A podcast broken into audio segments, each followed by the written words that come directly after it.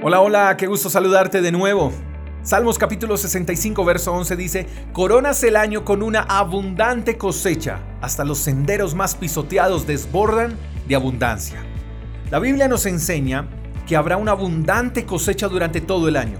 No dice que algunos días, dice coronas el año, o sea, los 365 días del año, lo corona Él con una abundante cosecha y todo lo que proviene de Dios es bueno. El sol, por ejemplo, es una bendición, la lluvia es una bendición, el frío es una bendición, el calor también es una bendición.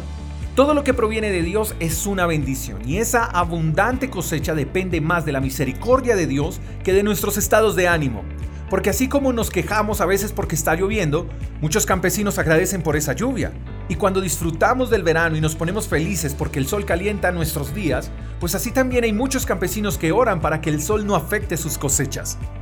Dice la palabra de Dios que Él hace salir además el sol sobre buenos y malos, pero solo aquellos que tienen una actitud saludable saben sacarle provecho a cada día y agradecer por cada momento.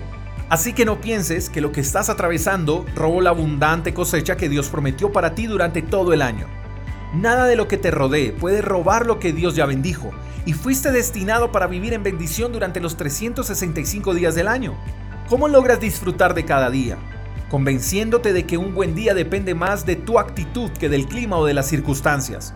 Mira cada día como la oportunidad propicia para ser mejor. Cada día es una excusa divina para que cambies tu destino.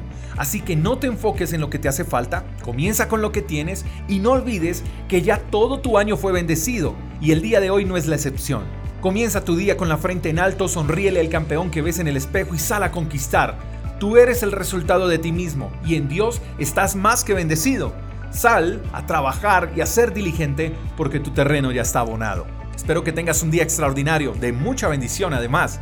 Te mando un fuerte abrazo, hasta la próxima. Chao, chao. Gracias por escuchar el devocional de Freedom Church con el pastor J. Echeverry. Si quieres saber más acerca de nuestra comunidad, síguenos en Instagram, arroba Freedom Church Call. Hasta la próxima.